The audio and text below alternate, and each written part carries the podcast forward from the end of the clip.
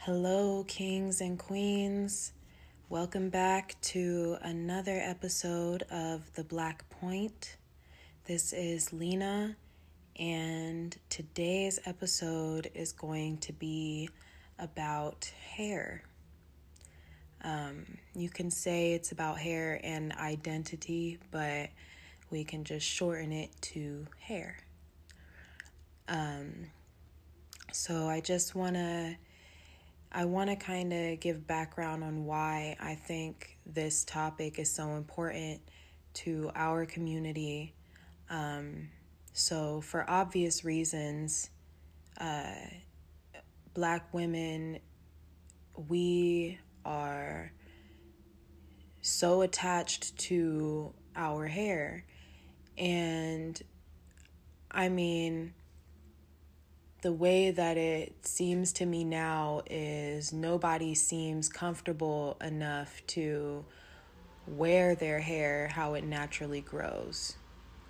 Um, it's kind of a big thing right now to be quote unquote natural, you know, and the pictures that we see depicted as beautiful have been the loose formed curls, you know, that standard mixed vibe that you get when you see a head full of luscious, beautiful curls that just look so perfectly placed. And, you know, you can kind of achieve this look from doing twist outs, or if you have that certain grade of hair, then your hair naturally is just like that. Um, I want to kind of talk about those of us whose hair is not depicted in the media as beautiful. And that's going to be, you know, the more coarse, um, nappy grade, I guess, for, for lack of a better word. Um, and I don't mean that in a, in anything other than an endearing way. Because I think I personally have a very coarse grade of hair, and you know, it's thick and it is curly, and the type of curl that it is, it's kinks. It's not just, you know, curls, it's kinky. And that means you deal with a lot of shrinkage. You deal with basically, I think sometimes when I'm not feeling my fro, I feel like I look like Frederick Douglass. Like, I'll wake up and, you know, after I take my hair out of the wrap, it's just like a fucking afro. And until I fluff it out and stuff, it basically just stands straight up. Like, it's funny as fuck. But I have grown to love to love my, you know, the nappiness of my hair. I feel like I feel like the grade of hair that I have makes me closer to my African roots, if that, you know, if that makes sense to you. If you don't get it, whatever, but that's that's what it personally makes me feel. I'm assuming sometime down the line I'll end up locking it. But as of right now, I've just been reveling in the beauty of my natural state. And um, I think that we don't see enough this specific type of hair texture being glorified. And that definitely, I believe, plays a huge role in how we view our own hair. I know a lot of us um, probably don't have that, you know, that standard beauty curl right now. A lot of us have that nappy, um, shrunken texture, the more kinks than the curl. And that's okay. That's beautiful. You know, it's not, it's not, you know, one curl type is better than the other. It's, and just because it doesn't frame your face, you know, just how you want it, or it doesn't look to be as long as you know it is. I think the beauty in our different hair types is the versatility in it. You know, it's, we can do anything with our hair. And the fact that it grows defying gravity is just amazing to me. You know, we our hair literally grows out of our head like plants. And if you look at how a flower blooms, that's literally how our hair grows out of our head. It's it's so amazing and beautiful. And the fact that we've been taught to think that having your hair in a certain way is unkept or unruly, and it shouldn't be that way. We should just feel beautiful no matter what state our hair is in, because at the end of the day, if we can't feel beauty in our natural stated hair without having to do the twist out or the straightening or the flat iron or the all that nonsense, without having to do all of that, we should still feel beautiful. Now, I don't want to I don't want this episode to be like a a bashing weave or a bashing getting your hair done, because I love getting my hair done. That is one of my favorite things to do. Shout out to Kendra, because she hooks me up with the braids. But um you know, that's uh that's not what I want this to be about. I want this to be more about why we feel more beautiful with our hair in a certain style than we do with our natural state. Um, so I'm going to get into why I feel like I can speak on this matter. Um, being a lighter-skinned woman, you are kind of expected to have like this certain type of hair, if you will. Um y'all know what I mean, like the the mixed looking people. Mulattoes is what they're really called, lighter skinned black people. Uh if you if you look at the standard of that, you typically see a lighter skinned woman in like the magazines or pictures or whatever with the super loose curly hair. And while that is a beautiful hair texture, I'm not bashing that. Not all of us have that. You know, like me, my shit is definitely kinky. And all my life, I felt unattached from my own sense of beauty uh, when it came to my hair. And that that sense got kind of tossed around when I was younger. Um, there were multiple reasons why I felt like my hair was ugly. And the main reason being all of the relaxers that I would get put in my hair. Um, it kind of, I know this isn't the fault of my mom. She didn't really know any better, you know. But the... the whole relaxer idea, you know, just in itself was telling you like, hey, you need your hair straighter. Like your hair shouldn't be this unruly. It shouldn't be this difficult to do. You need your hair straighter. So this relaxer is going to make your hair easier for me to do. It wasn't even for, you know, me to be able to get my hair straightened. My mom put relaxers in her hair so it was easier for her to braid it. Um, and I think that that was definitely probably the first the first thing that made me feel like my hair was, there was something wrong with it. Uh, the second instance, you know, I'm getting relaxers and stuff all through elementary. I'm getting relaxers up until high school. And then in high school, I also was getting relaxers. So in high school, you know, now hair is starting to be a big thing. Hair is starting to be serious. Before, I went to school with all white kids and hair wasn't that big of a deal because, you know, white people don't really be doing their hair like that. They wash and wear. That's what they do. Now, my mom kept us in braids and beads and things of that nature. You know, normal younger black girl hairstyles is what she kept us in. So hair wasn't a big deal because I was really the only one wearing a hairstyle.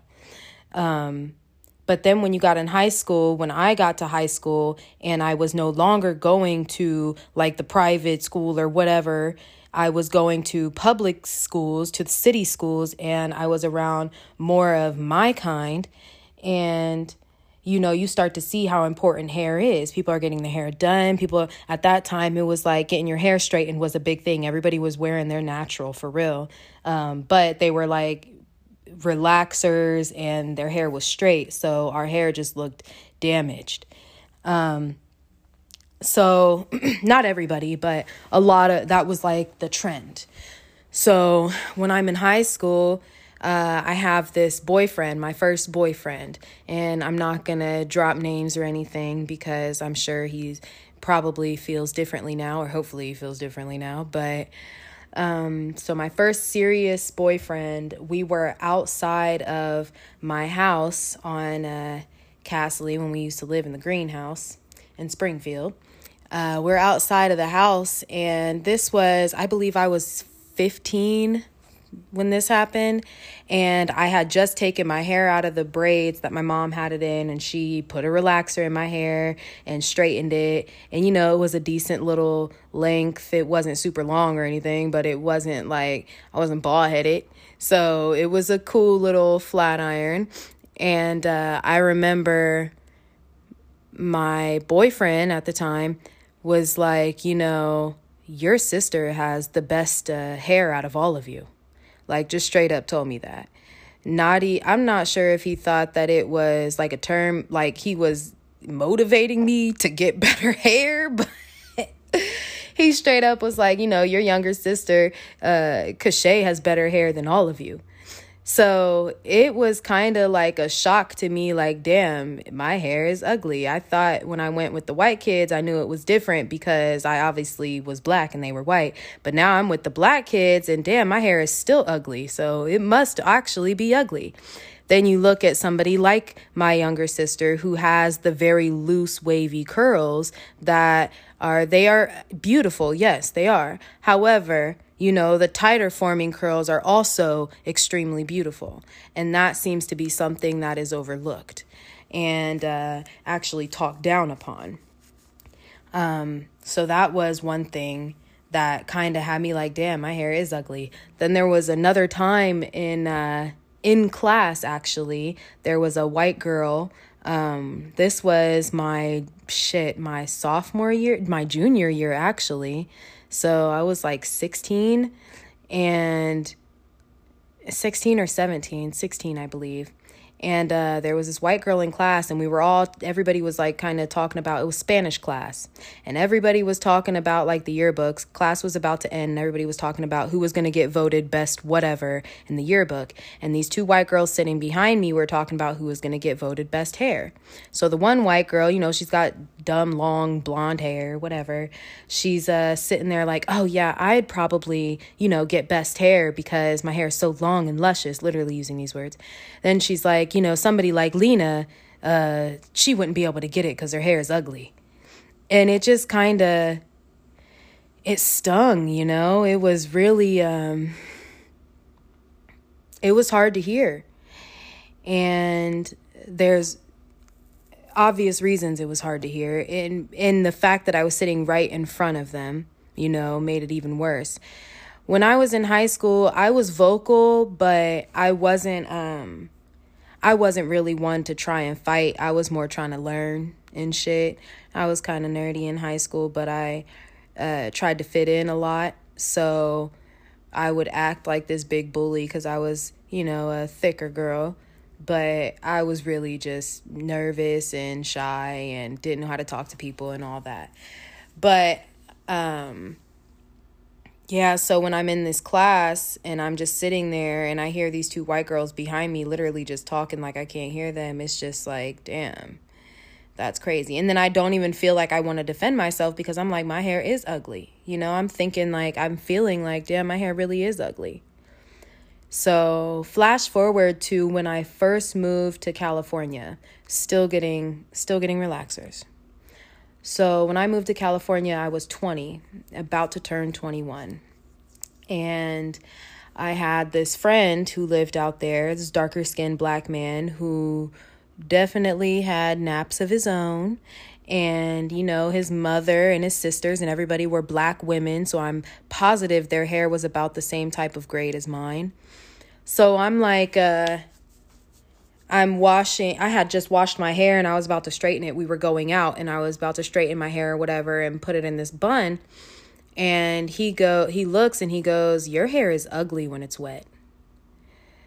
And my hair was super shrunk up, but then the ends were like kind of frayed because of the relaxer. So the part that had my new growth was the way my hair actually was growing out of my head. And then the hair underneath that, if you will, not underneath, but like the hair outside of my new growth was like straight and kind of funny looking because that just wasn't my natural hair.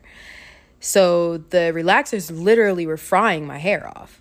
And my hair, every time it grew, it was showing me like, this is what your hair is when it grows. But I just kept putting in the relaxers to try to make it more manageable, more manageable. That's what I needed. I needed it to be manageable so I could wear my little buns and ponytails, whatever.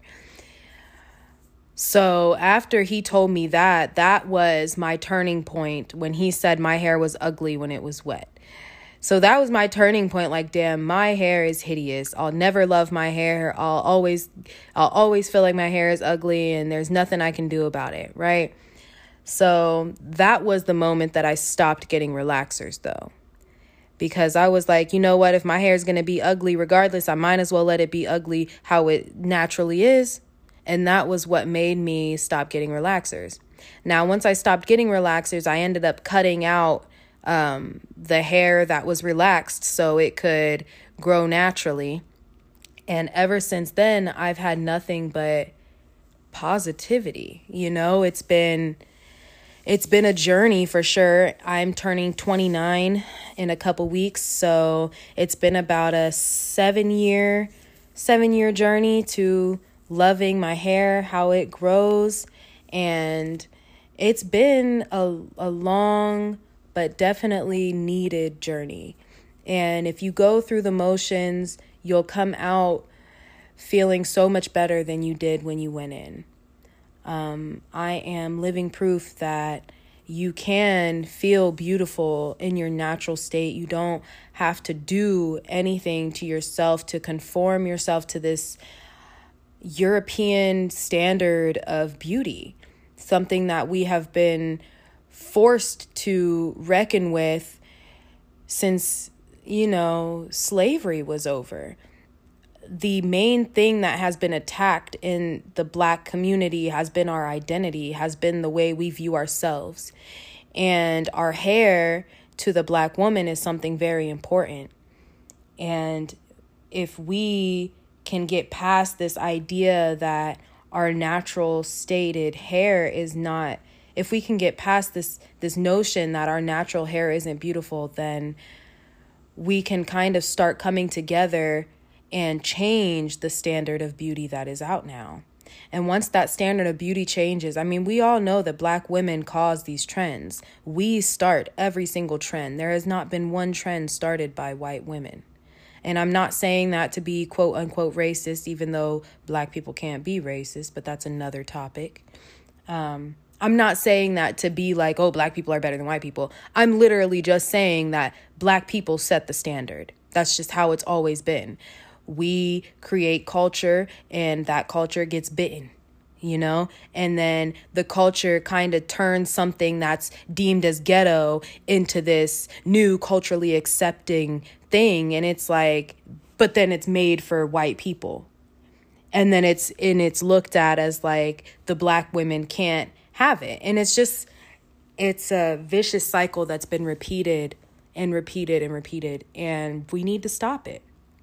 And the only way to stop it is if we stand up against it and we start being our naturally authentic and beautiful selves.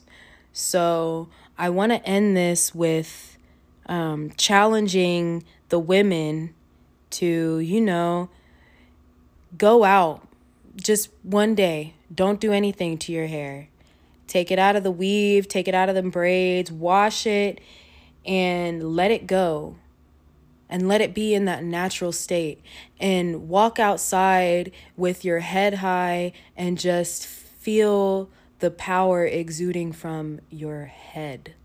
You can literally feel the beauty coming off of you. It radiates within you and then comes out through that confidence, you know? And if you can walk around, you make it that one day, just go wherever you need to go, go to work like that. Shit, that's what I did. I went up in Verizon with my fro out, like, what's up? Yep, this how it grows. And, you know, you get a few looks, you get a couple questions. And I'm not going to lie, the majority of, you know, the little snickers and whatnot have came from black men. Um, you know, when you're going to do your hair, why are you still wearing that fro? What's going on? Like, get yourself together. And I'm like, bruh, I feel fantastic. And when you start to feel that confidence and you start to love how you are just in a natural state, you stop feeling attacked when people have different negative things to say about you. And you start feeling like, you know, this is just a reflection of themselves. Any black man specifically who has an issue with your hair being the way it grows out of your head has an issue with himself.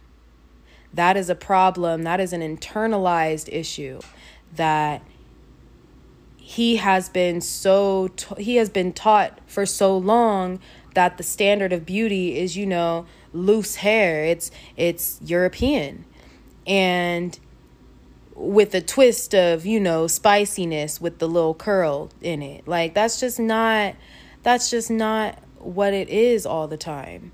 And we have to learn how to embrace our beauty, because if we don't, no one else will. Nobody's going to sit there and tell us like, oh, yeah, your fro's are beautiful. They're not going to tell us that. We have to tell them that. We have to tell ourselves that. And once we can see the beauty in ourselves, that's when we can start to make an impact for ourselves and for each other. And the goal is growth. It's it's advancement for us. And we can't keep relying on somebody else to do these different things for us. We need to be the ones to bring our communities together and, you know, work through these different issues that our community faces. And self-hatred is at the top of that list. And the only way to break that down is to break it down in these smaller sections and tackle them one by one.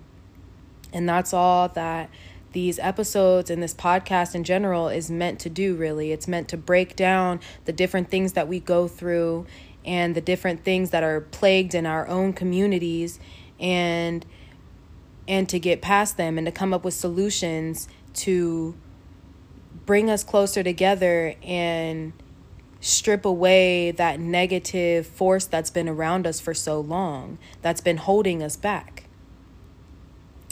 Um... I'm sure I could say much more on this topic, but for sake of time and, you know, I don't want to bore y'all with all my stuff, um, I'm going to go ahead and sign off. So I hope you enjoyed. I hope you learned. I hope you got a different perspective from this, and I'll be talking to you guys later.